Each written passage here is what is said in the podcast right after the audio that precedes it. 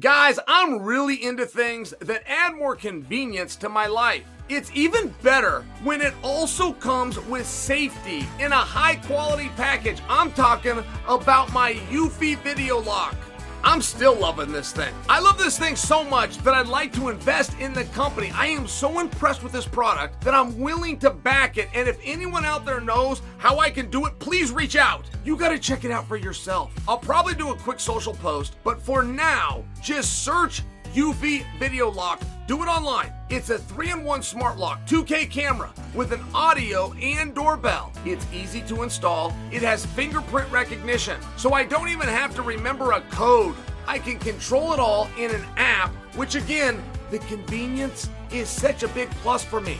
We are always on the go, and being able to monitor our home on the road is such a nice option. Not only that, I don't have to rush to the door if the doorbell rings. I can either open the door or ignore whoever's at the door by vetting them through the app. There is no monthly fees for security video storage. The battery is rechargeable, and each charge lasts about four months. This Eufy lock is fantastic and I highly recommend it. Search Eufy Video Lock online. That's Eufy, E U F Y Video Lock, or visit eufyofficial.com backslash video lock to see how you can gain complete control of your front door. After years of fine print contracts and getting ripped off by overpriced wireless providers, if we've learned anything, guys, it's that there's always a catch. So when I heard that for a limited time, all Mint Mobile wireless plans are 15 bucks a month when you purchase a 3-month plan, I thought, what's the catch? But after talking to them, it all made sense. There isn't one. Mint Mobile's secret sauce is that they sell wireless service online. They cut out the cost of retail stores and pass those sweet savings directly on to you. I haven't skipped a beat using Mint Mobile services. I have a great service even when I'm traveling for over less than 70% of what I was paying before. Listen to Uncle Chael and say bye bye to your overpriced wireless plans, jaw dropping monthly bills, and unexpected overages. Mint Mobile is here to rescue you with premium wireless plans starting at 15 bucks a month. All plans come with high-speed data and unlimited talk and text delivered on the nation's largest 5G network. Use your own phone with any Mint Mobile plan and bring your phone number along with all your existing contacts. Ditch overpriced wireless with Mint Mobile's limited time deal and get 3 months of premium wireless service for 15 bucks a month. To get this new customer offer and your new 3-month unlimited wireless plan for just 15 bucks a month, go to mintmobile.com slash chael. That's mintmobile.com slash chael. Cut your wireless bill to 15 bucks a month at mintmobile.com slash chael. $45 upfront payment required. That's equivalent to $15 a month. New customers on first three-month plan only. Speed slower above 40 gigabytes on unlimited plan. Additional taxes, fees, and restrictions apply. See Mint Mobile for details.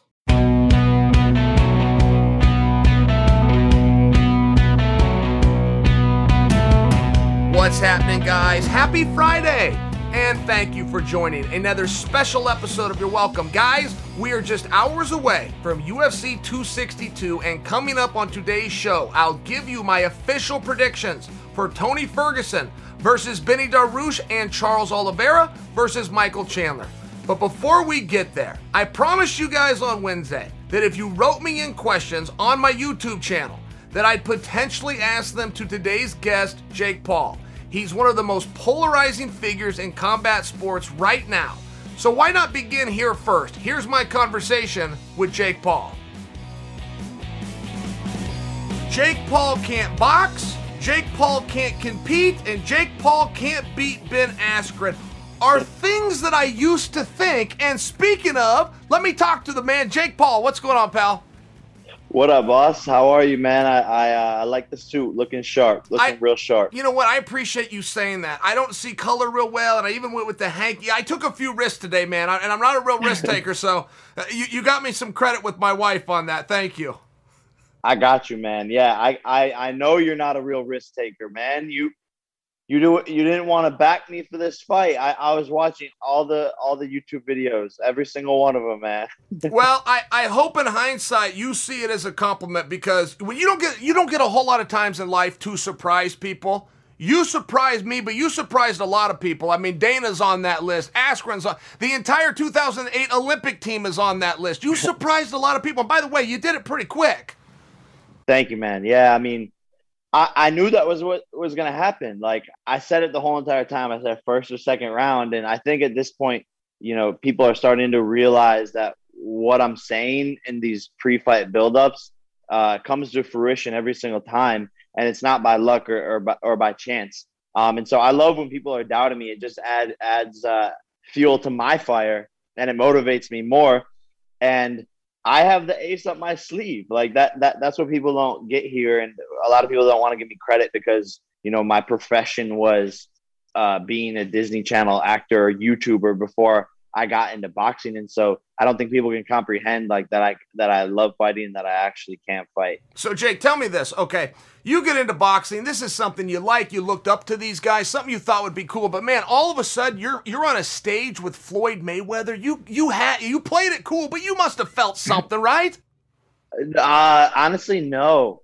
Honestly, no. I I uh, I've never been the type to get starstruck look, and I think the reason being is because like after I got famous, uh, like nothing changed. Like you're not you're not cooler. You're not like a different person, right? Like if all of a sudden I had 20 million more followers, like I still wake up, drink drink the same coffee, put my pants on the same way. Uh, so I, you know, my dad always taught me like, hey, you know, you're you're going to hang out with uh, this celebrity or whatever, but look, we're all just humans at the end of the day. So I just I just look at us as all all as individuals, and I was kind of just you know just chilling.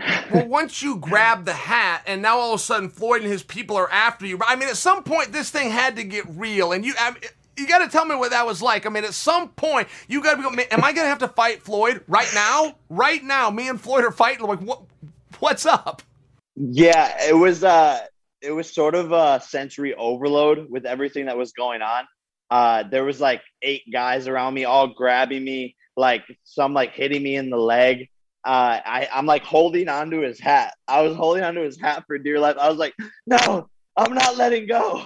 And that was the main thing that they were like concerned about. They're like, give us the fucking hat, give us the hat. And I was like, no, no. And then finally they got the hat. And then, yeah, I just see this this uh, angry Floyd Mayweather. Like I could I couldn't believe it. And he one of his security guards like had my shirt like wrapped around his hand, and so I couldn't get away.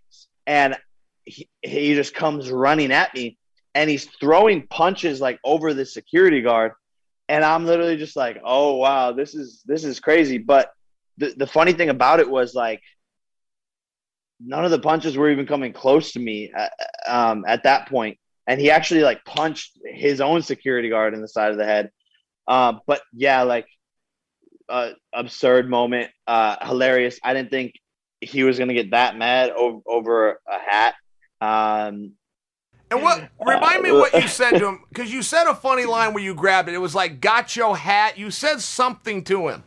I said "got your hat." See that made it like, for me. Yeah, yeah. That's what made it for me though, is when you said got your hat and you were gone. And then I want to say like you even changed your Twitter to got your hat. The whole thing was brilliant. That's all I'm saying. I, was watching that whole thing going, this is a genius at work. I'm watching a genius at work here. There I got it a is. tattoo. I got a tattoo of it in, in the airport before before flying back home. But look, I mean, hey, it's it's show business, sure, you know, and and uh, that's right. I, I didn't think it was gonna go that viral. I thought it was gonna be like, uh, like this is funny. Jake Paul is like an immature little kid. Uh, which, which, by the way, like th- that's what I was going for. I was like, hey, this is gonna be hilarious. Like I'm gonna be like a little kid stealing someone's hat on the playground. So okay, so Logan's gonna fight Floyd. What are your marching orders for the next couple months? Do you go in and your training partner, your support for your brother, or will you book a fight if something comes up? Like, what are you looking to do? Um, yeah, I'm I'm here at Logan's training camp, uh, just supporting him. Uh, you know, I have a lot of business stuff going on, so I'm kind of just like cheerleading and uh, giving him, you know, the tips and advice that that I see uh, while while I'm watching him spar, and uh, yeah, just just here to support, man. And you know, this is this is a massive fight, massive opportunity, and so it's good to be surrounded by family throughout these you know massive moments. And uh, when there's a lot of pressure, a lot of eyeballs, and people watching, you know, you need your support system. Um, but yeah, the, there's a lot of people who want to fight me. Um, and I've been called out by like uh, half of the MMA community, um, a lot of celebrities. Like just the other day, uh, six nine said that he wanted to fight me. So me and my team are just like figuring out what what makes the most sense. And um, I, I fought three times in the past uh, like 15 to 16 months. So I've been pretty active and it, it's uh, taken like a toll on me. Just like I'm just felt tired after the fight. Like even the night after, I was like, this is such a relief. I won, and I was just sitting there like I didn't even want to like stand up. I was just like, man, I, I, this has been the craziest 16 months of my life. I, I, need like a little bit of a break. Well, speaking of that fight, let me ask you a real direct question. Were you embarrassed with the production of Triller, or was that cool? Like when you're in the back and you got all this stuff going on, you're going, man, I'm here to box, or it, was that cool? I watched it. I got to tell you, I was a little surprised. Some of the stuff that they did, we had, I mean, there was like a slap contest. I'm waiting for you and Ben to get in there so I can tell everybody I was right. I thought Ben was going to clean you up in fairness. What was it like for you, man? Were you, what'd you think of the production? So I wasn't watching it the night of. Uh, I was just in my locker room, like obviously warming up. But I think a lot of fight fans who, you know, have watched all the UFC events, who watch, you know, typical boxing, they looked at the event and was were like, "This is awful. Like, we don't want all this extra stuff." And so I see that angle because I'm a fight fan myself, and I was like, "This is too much music, too much stuff going on." But then there was the other side of people who were just coming for the entertainment and the, the Hollywood people, and they seem to like it and they seem to enjoy the the madness and the chaos. So I see both sides of it. And I, I, I think you know Triller is innovating, right? And so, um, sorry, Thor, Thor. Sorry, my dog is trying to. I got, I got two myself. Um, I understand. So Triller's innovating, right? And when you're trying something new, you're stepping out, outside of the normal comfort zone, you're going to make some mistakes. You're going to ha- have a feeling out period. But somebody in the space needs to, to come in and, and make change in, in these combat sports to make it more appealing for the general audience. And I think that's all Triller is trying to do. That's fair. That's fair. I think they're trying to do that too. I think there's a balance. I, I'm hoping they learn some stuff Set that aside. Are you under contract with Triller? Did you do a three fight deal? Because someone told me yesterday that you're not. That you signed a one time and you you could actually go fight anywhere you want. Is that accurate? Yeah, that's accurate. Yeah, I'm a I'm a free agent, and um, look, I think that's the way it should be with all fighters. Like, it it just sucks to see these young kids, these young boxers, these young UFC champions get tied up into these contracts where they're owned by the promoter, they're owned by Dana White, and they're not getting fair pay. They're not getting the fights they want. This is a it's a big problem. Like how is how are how is uh, Arianny Celeste? I think is her name. Like how, she's a ring girl, right? Like how does she make more money than some of the fighters in the octagon who are risking their lives? D- doesn't doesn't make doesn't make sense to me. And I think I don't know. It's just a big problem and I'm hoping to help change that and just help fighters realize like they are the content. They are the ones that the fans are showing up for. They are the ones that are driving these pay per views, and they're the ones again risking their lives. And it's and they should be rewarded for that. So let, let me give you a, a make believe scenario. Okay, let's say you get the opportunity to fight Kamaru Usman, and I know where there was some chatter on that between you two, and I want to say Dana stepped in and goes, I'm not doing that anymore. I'm, I'm not loaning one of my fighters up. But let's say he doesn't have to. Let's say, Jake, you get a phone call, you get a box Kamaru Usman. Dana's going to put the whole thing on. Are you open to the idea? 100%. Okay. So you would take a boxing match. You take a boxing match with with guys like that if you could find a way for the, all those things to happen. Yeah, yeah, and look, there's uh there's conversations happening. Uh, I I, I believe Kamaru's uh, manager is already in talks with Dana, and I think that's all I could say. Sure. But uh, A hundred percent. I'm I'm down for all for all the smoke. I want all the smoke. You look, um, Daniel Cormier, another example. How'd you feel when he came over to you? By the way, I mean you were doing what you were supposed to be doing. You were hanging out where you were supposed to be. What I mean, what'd you think when the big guy came over? No, it was it was crazy to me. I was like, is this guy really doing this right now? Like, I'm just here as a spectator. He comes over. I'm like, bro, Daniel, like, you're playing into my game plan here. Like, you could have just ignored me, went on with your day. But instead, I think I think he was just trying to intimidate me. Like, I think he was really trying to like check to see if I was really about this shit, if I was gonna get scared. Because a lot of people see like I'm on Twitter saying all this shit. Uh, you know, I have blonde hair. I'm dressed like a asshole. Like I, I, look like a little celebrity kid, like who who you could probably intimidate. And I think he was legitimately coming over there to like check me to see if I was going to get scared by the former heavyweight champion of the world. And I, like, I'm really about this life. I, I think I, I could say that with a lot of credibility now. And so that's what I think initially it was about. He was like really like trying to get in my face. And I was like, Daniel, like, sign the contract. And what I meant by that was like, let's let's make a fight happen. You know, like if you want to come over here, get face to face, tell me to keep my your name out of my mouth. Why not fight? Like that would that would be one of the biggest paydays you you've ever had. You're you're a commentator, Daniel. Like go go back to doing your job, man. Like just leave me out of this. And, and what do you weigh? What do you weigh, by the way? You 200 pounds, 95? Uh, I'm like I'm like 205, 210. Okay. Naturally. Well, then it's not it's around. not totally out of the question, right? I mean, I know you and Daniel aren't going to fight. I'm just saying, but it's not totally out of the question. I didn't realize that you were you you're a light heavyweight yourself. If you wanted to be. No, exactly, exactly, and I, I didn't think it was out of the question. You know, I, I've said it before. Anyone, anytime, any place. Sure. Uh, the only the only thing that is slowing me down right now, quite honestly, is the lawyers and managers and CEOs of, of the big media companies, uh, you know, waiting to, to get all the deals done and uh, arrange stuff.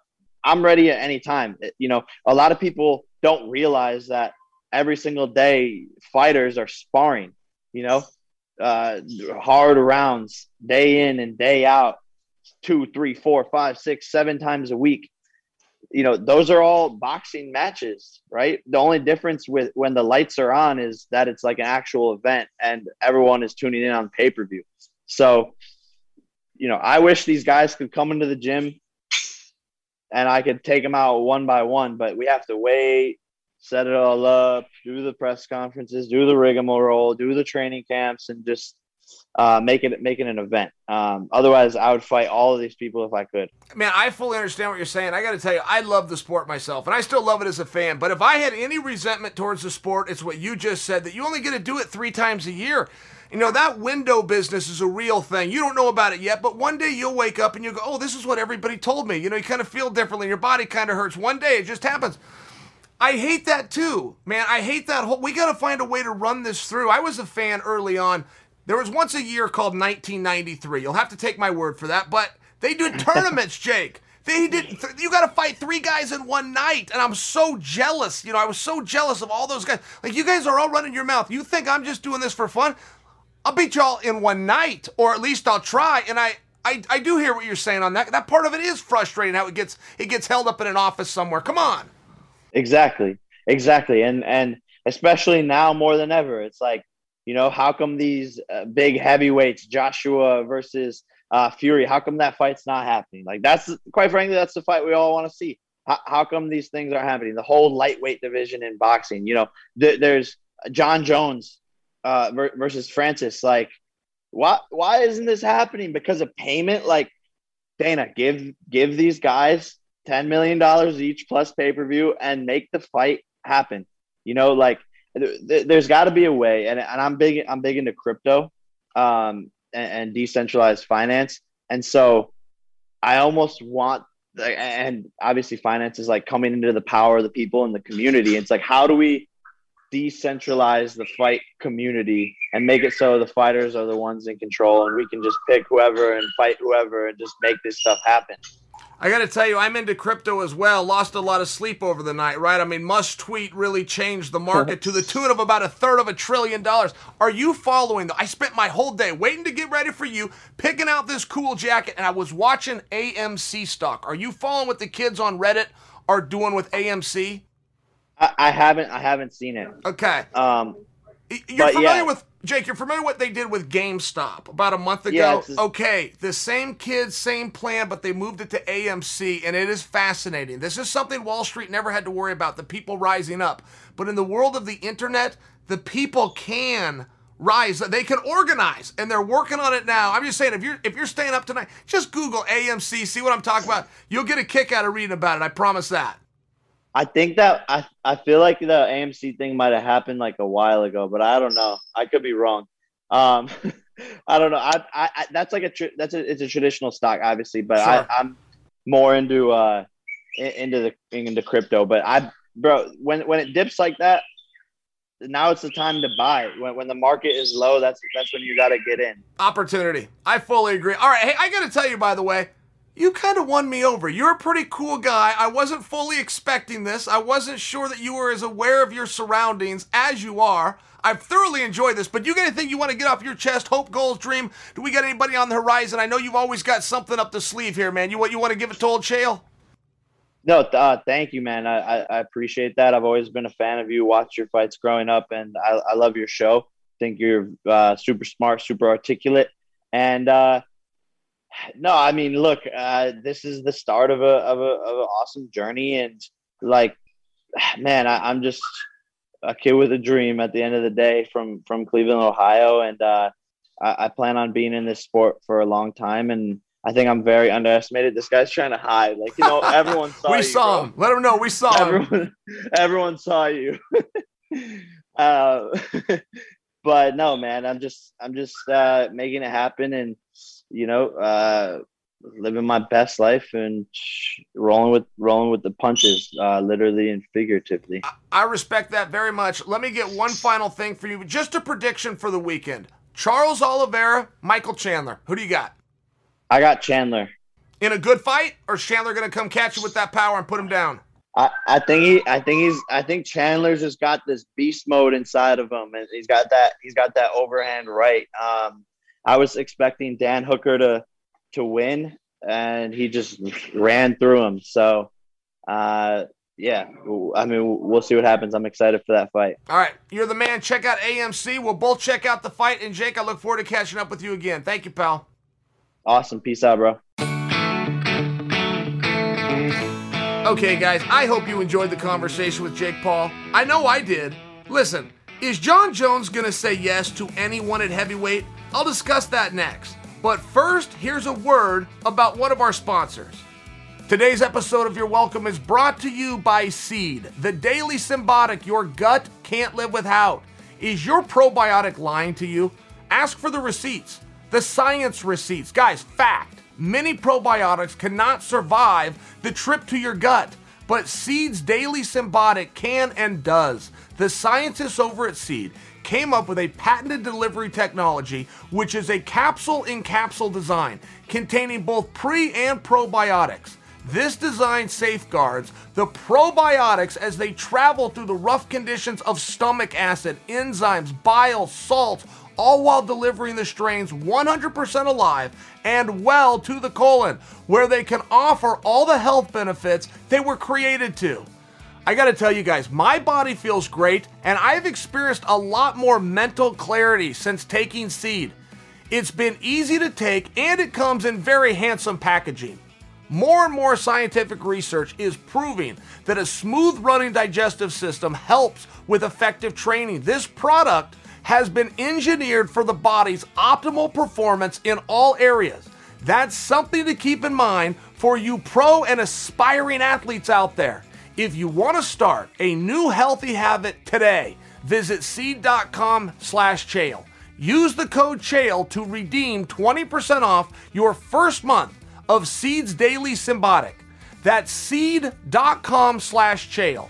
use the code CHAEL, C H A E L, for 20% off. Here's another great company I told you guys about recently HelloFresh. It's a meal kit subscription service that offers fresh, pre measured ingredients and really good seasonal recipes delivered right to your door. My wife and I have been loving it. They're not lacking in meal choices. There's something for everyone, including weekly low calorie, vegetarian, and family friendly recipes. My wife and I have been able to customize our plan because we're trying to do a low carb diet. HelloFresh offers over 25 recipes featuring a ton of different recipes, cuisines, and ingredients so you'll never get bored. And if you have picky eaters in the house, like I do, HelloFresh offers options for them too. We get to skip going to the grocery store so often, avoid dealing with the checkout lines, and have our new custom meal ingredients delivered right to us. That's such a huge relief. And it also helps as we're juggling time. We got pretty busy schedules. I like to eat good. I like to eat good food, and HelloFresh has not disappointed. I highly recommend you try HelloFresh for yourself. Go to HelloFresh.com slash Chael12 and use the code Chael12 for 12 free meals, including free shipping. That's right. HelloFresh.com slash Chael12 and the code Chael12 is going to get you 12 free meals and free shipping. HelloFresh, America's number one meal kit. Jon Jones and company, right? By company, his trainers, his managers, anybody that's got their hand in the pocket and would really like to see him fight again. They're really banging the drum on the same topic, which is he's better today.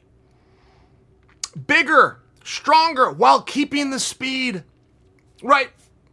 Physiological impossibilities, but they're saying it, and I don't blame them.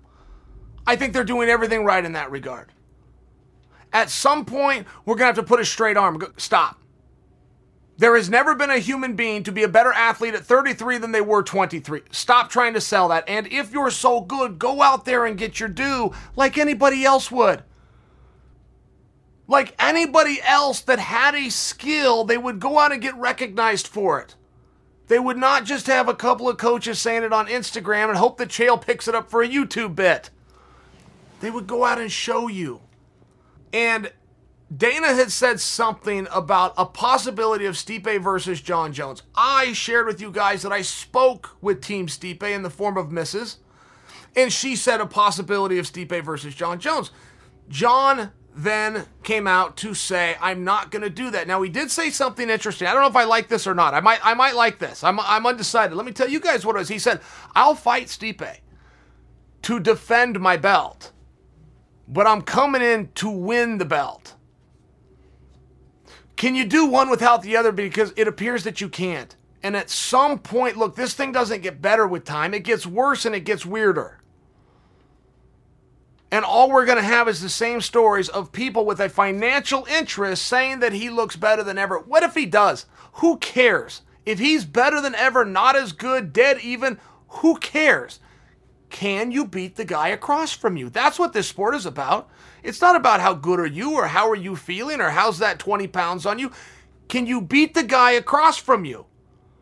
That is the only adjudication that matters here, and that is the only thing that you will be judged and defined by. Not how good you were, or how good you felt, or how those deadlifts went. Can you beat that guy?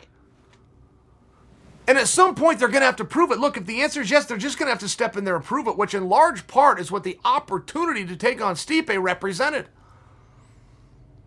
If you're this damn good, man, we better match you up accordingly. Better bring in the number one contender. We better bring in the champion. We better get this right. And one of you goes off for the belt and keep the rest of the boys safe in the back. That's a responsibility and a job that we have. Well, all of those things could have been fulfilled. That's what it represented. But Jon is now digging in and saying it's got to be for the belt. Now, I have to interpret that that, that means that's Francis or Derrick. He doesn't care. Somebody for the belt. Okay, I'm good with that, but those two are fighting, so when are we going to do this? For heaven's sakes, the best thing that we're left with is, is you and a couple of guys that are uh, on the dole saying how good you are. The rest of the boys are out showing it, one way or the other, for better or worse, but they're showing it. It's not going to be too long until I'm going to have to make bits and tell you guys who Jon Jones is. Now, Jon doesn't see that. He doesn't know this reality. It will not be that long until I'm sitting here going, guys, there was once a guy. Man, was he special. Long, tall guy. Used to be a college wrestler. His name's Jon Jones. So skinny they called him Bones, this guy. That's real, guys. In MMA, for me, there's nothing bigger than Randy Couture. When I came through the door my first day, he was standing there. Oh, by the way, he was the champion of the world. There was no one bigger. And Randy will tell me, yeah, you know, I still got some guys that remember the memories, but for most part, no, I could walk through any MMA and it wouldn't be like before where I couldn't move an inch. There's someone new. I went through this on on some level where, and this is going to sound arrogant, but just to tell the story, I couldn't move at MMA events. Period. Could not get around. It would take me hours to get from wherever we were back to my room because all the fans would be there, particularly the MGM Grand. It took me three hours to walk this one time. It was just one of those things. You just couldn't move. Just so many fans. I used to tell people who Henry Cejudo was. I used to beg them to care and be interested. You've got to trust me. This guy, this is going to be the guy. The last time I was somewhere with Henry, I didn't get asked anything, not for an autograph, not for a picture, and we could not start work because the crowd was chanting Triple C too loud for us to be heard on ESPN. That's a true story. The guy who I was telling people about, where I was the voice to come out on this little guy down, they were chanting Triple C so loud we couldn't start the show. And as cool as that was for Henry, Henry's going to be telling the same story pretty soon. It just moves quickly. That's my point. When I say that things aren't going to get better for Jon as time goes by, that isn't to be a jerk. That isn't to take my usual cheap shot at Jon. It's the reality that you have to remind people often. There is a debate in absolutely everything. If LeBron misses three games, there will be people out there saying Durant is better. It's just that's the way it goes, but that's the way that it should be. Otherwise, you're in a sport that stays stuck in the mud. It's like the people that are trying to argue that Jordan is better than LeBron. That's a popularity contest, and that's done through nostalgia. If Jordan is in fact better than LeBron, then that means basketball quit maturing in 1989, and that's not what happened. Of course, the sport's getting better. Any real sport gets better. It's not going to be long until people don't want Jon. It's not going to be long until people don't want Derrick and they don't want Blaydes and they don't want Stipe. Okay, so this isn't a, a preference thing. The sport just moves quick. The right guy, the right perform. I could do more with one win and two shots on a microphone than any athlete could do three years of being undefeated. Get me one win and two cracks on the mic. I will go further. I will draw more, sell more, and move the needle more than anybody else. But I had a different set of skills. I just had a different set of skills. Those guys aren't on the horizon at heavyweight, apparently, right now. I know there's nobody that we're looking at. I know it looks like we got a really clear path, but those guys are never here until they're here. Conor McGregor was a dude with a weird accent and a bow tie. Three fights later, he sold out an arena and he's never looked back. A weird accent and a bow tie. Today was named by Forbes magazine Earth's highest paid athlete of the year. It's one of those things. Nobody's the guy until he's the guy everything's smooth sailing. All of a sudden, you get a guy named Brock Lesnar says, "You know what? I'm leaving the WWE. I'm coming over here." Well, guess what? Look out, every other top heavyweight, because we got to make a spot on the card for this monster. It's the way that it goes. And yes, the potential at heavyweight, I'm I'm well aware. I'm well aware that there's a number of them that could replace Nyquil. I'm just sharing with you that guy's out there somewhere. And the more shows that go by, or the more opportunity Jon gives him to come in and take that thunder. I think Prochazka is a great example.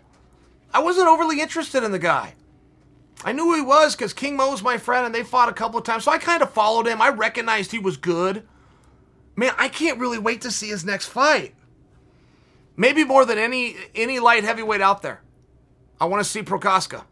See just how good is he, just how far can he go? What more tricks does he have up his sleeve. And I think you guys can relate with that. We were starting to feel that with Chimaev just recently, right? That Chimaev experiment, man, that was a real thing and it was awesome. But how quick did he do that? There's a guy didn't quite go as far, but Gunnar Nelson. You guys remember Gunnar Nelson? He had that same level of he busted in, and everybody needed to know about Gunnar. He was absolutely stoic. He had a, a karate stance, and he could get it done on the ground. He didn't care who he was fighting. He was training with Conor McGregor. He was very mysterious. I realize he didn't make it as far, but it was these same things. Johnny Walker, to use another example. The buzz around Johnny Walker is bigger than the buzz around anybody else right now, and it didn't work out. That's okay. I'm sharing with you how these things happen and how quickly they happen. Jon Jones was just some skinny kid that wrestled a little in college, and then all of a sudden he's throwing he's throwing Stephan Bonnar in a salto over the top. He's catching kicks and spinning into elbows, a technique that we just simply had never seen in the sport before. It happened very quick.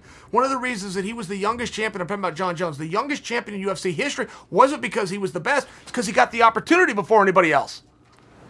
I mean, he came in hot and hard. I realize Jon's extended that. But I just remember oh, those early days so that when Jon hears this, maybe he can go, man, Chael's right.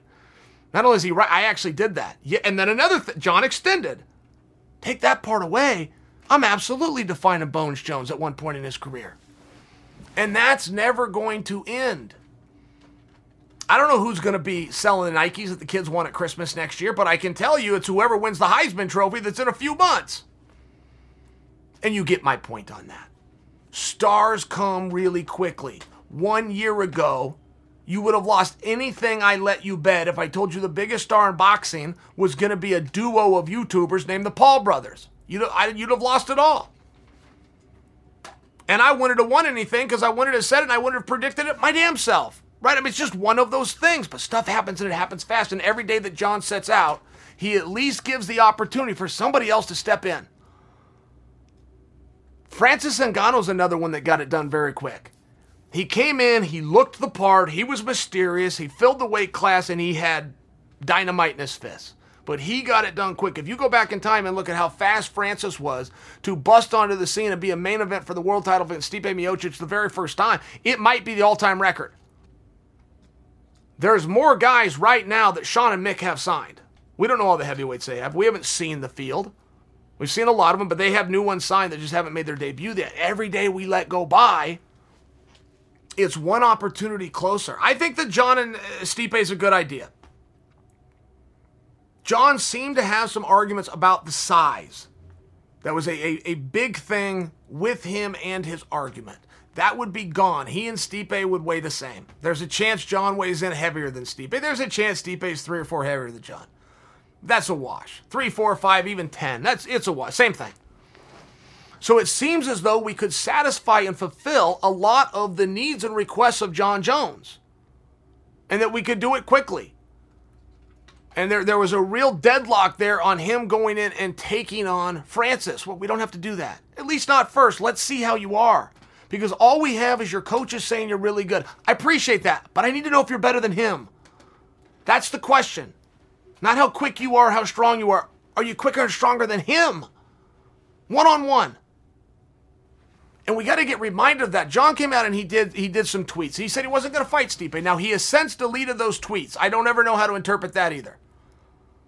If that's just good solid trolling, then I support it because it works for me. When a guy deletes a tweet, I think, oh, he's deleting something that he didn't want us to know. He didn't mean to get it out there. Well, you could also just do it to make a guy curious. I used to do this on Twitter all the time.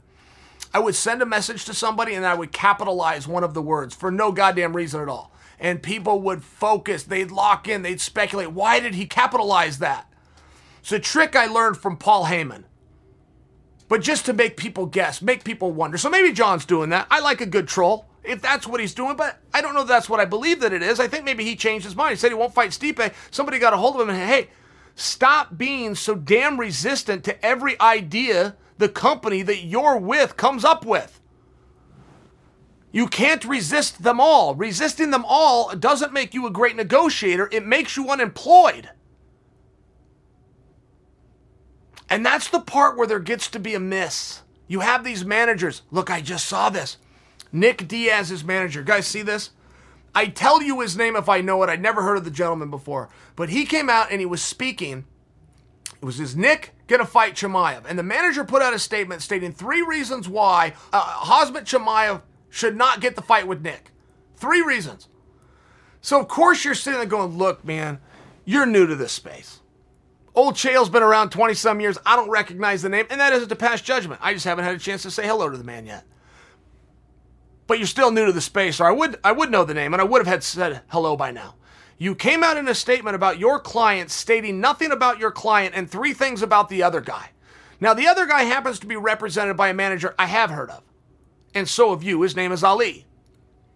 Ali would never put out a statement about his client stating nothing and putting three things about the other guy. Even if they were all negatives, Ali would never do that. If he was going to put out a statement and it was going to have three things in it, they all would have been positives about his guy. So, coming out and making an argument for your client as to what's wrong with the idea that's been offered to you by the guy that's going to write the check does not make you good at managing. It makes your client unemployed. How about we turn our attention now to tomorrow's highly anticipated UFC 262 and my official predictions? Sounds like a plan to me. Let's begin first with the co main event. My official prediction Tony Ferguson versus Benny Dariush. Guys, I'm taking Ferg, and hear me out on why. Look, if you ever lose your spot, any sport, across the board, if you're number one, if you're number two, if you're number three, but you all of a sudden are number seven, number eight, you're never getting your spot back. It's never going to happen. And you could go through history and you could find a time or two where I'm wrong, and that's it. You could find a time or two. We just don't get better with age. Let me tell you what I like about Tony. Oh, maybe I should start with this and tell you another thing that I don't like. When a guy who's doing so well, or in Tony's case, top guy for a number of years, even reached a championship, all of a sudden goes and trains elsewhere. Just don't like it because, again, historically, not a lot of signs point to something positive. It's exactly what I like about Tony. In this case, very rare. Tony is known for getting hit a lot. Some people even say Tony's a slow starter. I don't know that I agree with that. I don't know that Tony's starting slow. He just doesn't have head movement. Okay? Now, to do a lot of head movement like you would do in Western boxing stops you from being able to throw kicks. So Tony made a calculated decision. He did it a number of years ago. I'm not going to move my head as much. However, I'm going to be in position to throw my kicks. And he's turned those kicks into a real weapon a real tool. He'll even pass one foot over, turn his back foot into his new power leg kick. I mean, it's, it's a little bit different, real choppy kicks. Go see the Pettis fight, go see the Cowboy Cerrone fight by example. But he throws a real nasty kick and he throws it differently. He will pass the back leg in front of the front leg, making the front leg now the back leg, and then throw it so it becomes a power shot. It's interesting how he does it, but he also got good rewards for it. So for him, in his own calculation, and it's only for Tony to decide, he decided that it was better to take some of those shots to be able to give that kick. Now, over time, what have we seen? We've seen it's probably best if Tony didn't get hit quite as much. And the reason I bring this to you, and it's more important than ever when he's in three round fights, this is a main event guy. He can throw the first round away, he throws them away all the time. But now you got to win the next two, right? Three round atmosphere. You got to win the next two. Tony went to train with Freddie Roach. Freddie Roach is a Western boxer, not an MMA fighter, not a Muay Thai fighter. It will be move your head. And is moving your head something you can learn to do in the four months that Tony's been there? No. But I need to tell you, as a former training partner and teammate of Tony, he's not learning to move his head, he's remembering to move his head. And that's totally different. Tony used to do this all the time.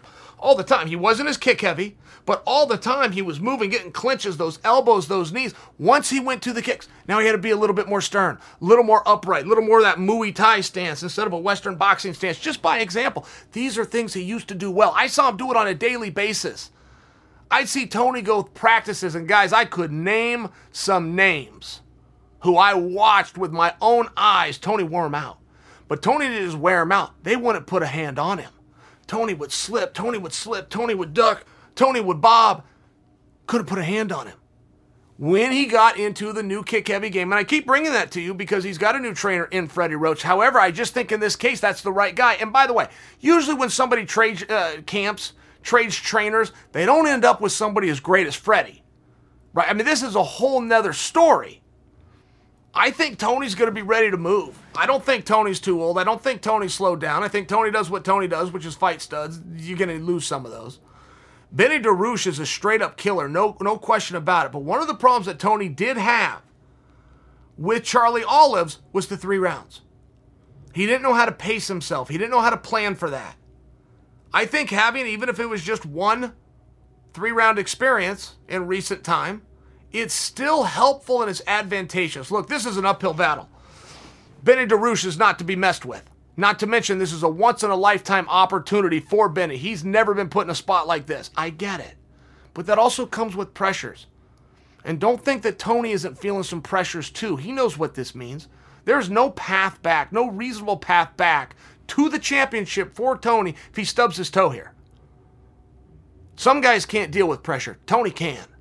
Some guys can't deal with pressure. Dariush can. These are two tough guys. Some guys fold under pressure. Some guys, uh, some other guys remember all a diamond is is a piece of coal that withstood the pressures of time. It's all how you're going to react to it. I think that Ferg is getting the right training. I think Ferg is going to move that head. I think Ferg is not going to be accused of having a slow start. I think Ferg is not going to be taken down. I think he was surprised by Charles Oliveira. I think he learned a lesson from that. And if Ferg isn't taken down, that means you got to beat him standing up. And I would challenge any of you, aside from the name Justin Gaethje, to tell me a time that you ever saw Tony lose standing up.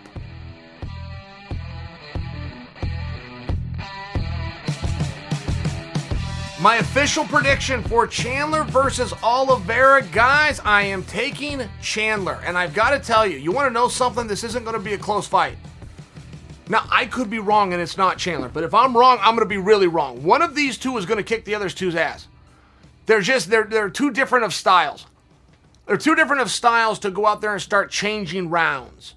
If Chandler comes out and he takes charge, it's going to be very hard to stop him, and that's what I'm banking on. I believe Chandler is going to come out and he's going to take charge. Chandler is extremely powerful. People forget that. They remember that he was a couple time All American wrestler from Missouri. They're expecting him to wrestle. He seldomly does. He generally comes out there, mixes it up, but lands some big shots. What people do miss is how damn powerful he is. Now, Oliveira's got something else on his side too, which is Oliveira can mix it up so well and keep you guessing, and he's got a gas tank. You gotta have a gas tank to stay in there with Chandler. I think that these are two great options to fight for the belt, but let's come back to that because neither of them's the right one. Neither one of these guys is fighting with the great glory uh, and looking forward to being champion. In comparison to becoming the guy that possibly gets to fight Conor next. We've never seen a title fight like this in history. It has been openly disclosed to us and told to us in no uncertain terms that the number one contender at 155 pounds is Dustin Poirier, but that Dustin elected to not go into a championship fight, but instead to a trilogy with Conor. We've never had that happen before. So we now know that two afterthoughts are going to be fighting for the belt. Now, before you think I'm insulting these guys, these guys are okay with it. They understand how this opportunity came. They plan to make the most of it, and they both would like to draw into the winner of Poirier versus Conor, of which they will, but they would both like for that to be Conor. Look, Red Panty Night is still a real thing, and what I'm speaking to, I'm not trying to put these guys down in the least. What I'm speaking to is they have a built in uh, motivation, they have an extra incentive. Anybody else who's ever fought for a world title in the history of ever is fighting to get that belt and put around their waist and to have that glorious moment, to get those pictures, to get that for the mantle, to have something to brag to their kids and their grandkids about. These two are essentially fighting for a number one contendership in many ways. In many ways, even Chandler has been open to speaking about, I sure hope Conor wins. I'd like to defend and go in and fight Conor because Panty Nights is still a deal, guys. It's still a real thing. Dustin Poirier himself was given the opportunity to fight for the belt. It won't be against Conor, or to fight Conor, but it won't be for the belt. You saw which one he chose it's very interesting if you look at it from that perspective. They have a built in motivation, they have a whole different incentive. They don't just have the incentive of the championship and the points and all the money and stardom and great things that come with that. They then get to go into, with a little luck from Conor, that fight. And that's the one that they're really excited and looking for. And none of this is a knock on anybody. I'm telling you the story as it's happening. There's a bit of a compliment here. There is a compliment that still goes to Conor. That's true. Now, figuring out if you think Conor can get over on Dustin, right? But that's a conversation for another day. I'm just talking about the motivations. I'm talking about the motivations that they have both Charlie Olives and Michael Chandler have spoke about as recently as this week. I have heard Chandler say more things. This is me. I'm not saying he said more things. I'm saying I've heard him say more things about Conor McGregor than I've heard him say about Charles Oliveira this week. And of course, for Chandler to get to Conor, it would mean that he got through Oliveira, so it would be a byproduct. And sure, Chandler's bringing the belt, but he's not looking to just to take on the winner of Dustin and Conor. He realizes that's what he's going to have to do, but he's hoping that that's Conor because Red Panty Night is still a real thing. There is a real compliment here for Conor McGregor. There's a compliment for Conor McGregor that Dustin Poirier was offered a world title or McGregor and said McGregor. It's real interesting when you look at it from this perspective. And if you guys are going to go and try to break this fight down, you want to handicap it or you want to bet, bet snacks with somebody at work, something along these lines, don't go and study their entire careers. Because you're going to decide that Oliveira doesn't belong in there with him, right? Oliveira is good as he is, but you're going to decide he doesn't belong in there and he's not near as good as Chandler. That's just going to be some wins and losses. But if you go back and you look a little bit closer, or if you came along the journey like I did and watched it at the time, you will realize that Oliveira lost a couple of fights he shouldn't have lost. And Oliveira was going down to 145 that was just simply too low. He had he had weight issues. There was just a few things that happened before he matured and really got into his stride. I would encourage you to just go back and watch both of their last fights. Cuz as short as Chandler's night was, he still showed this explosiveness and he still showed his ability to command respect and to come across that ring. And that's a big deal. If you respect Chandler, you're going to have a hard time beating him. And I don't mean mentally, I don't mean as, as a gentleman. If you walk out and you're hesitant, if he stands his ground and he comes forward and you circle left or you circle right, you're going to have problems.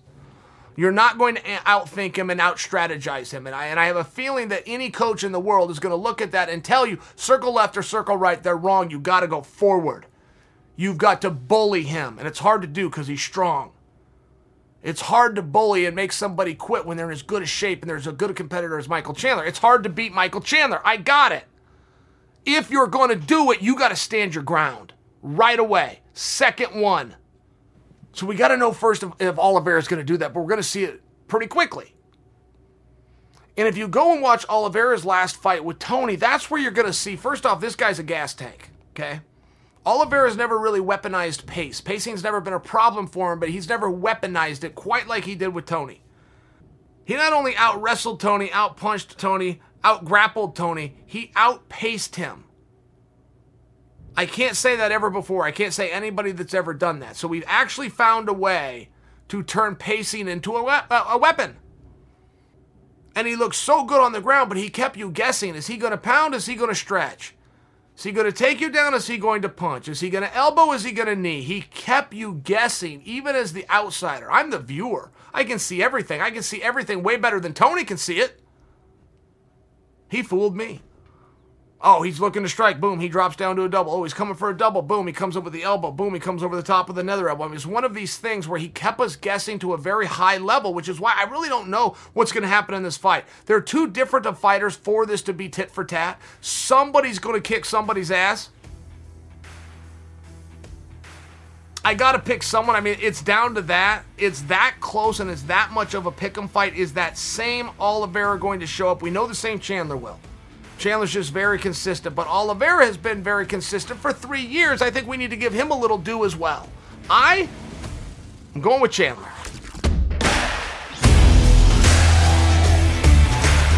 All right, guys, that's it for today's show. Please feel free to head on over to Apple Podcasts, review the show. Let us know what you thought of my prediction and the interview. I'd love to hear from you. Enjoy UFC 262 tomorrow night, and I will be back on Wednesday to talk about it. Until then, I'm Chael Sonnen, and you are welcome.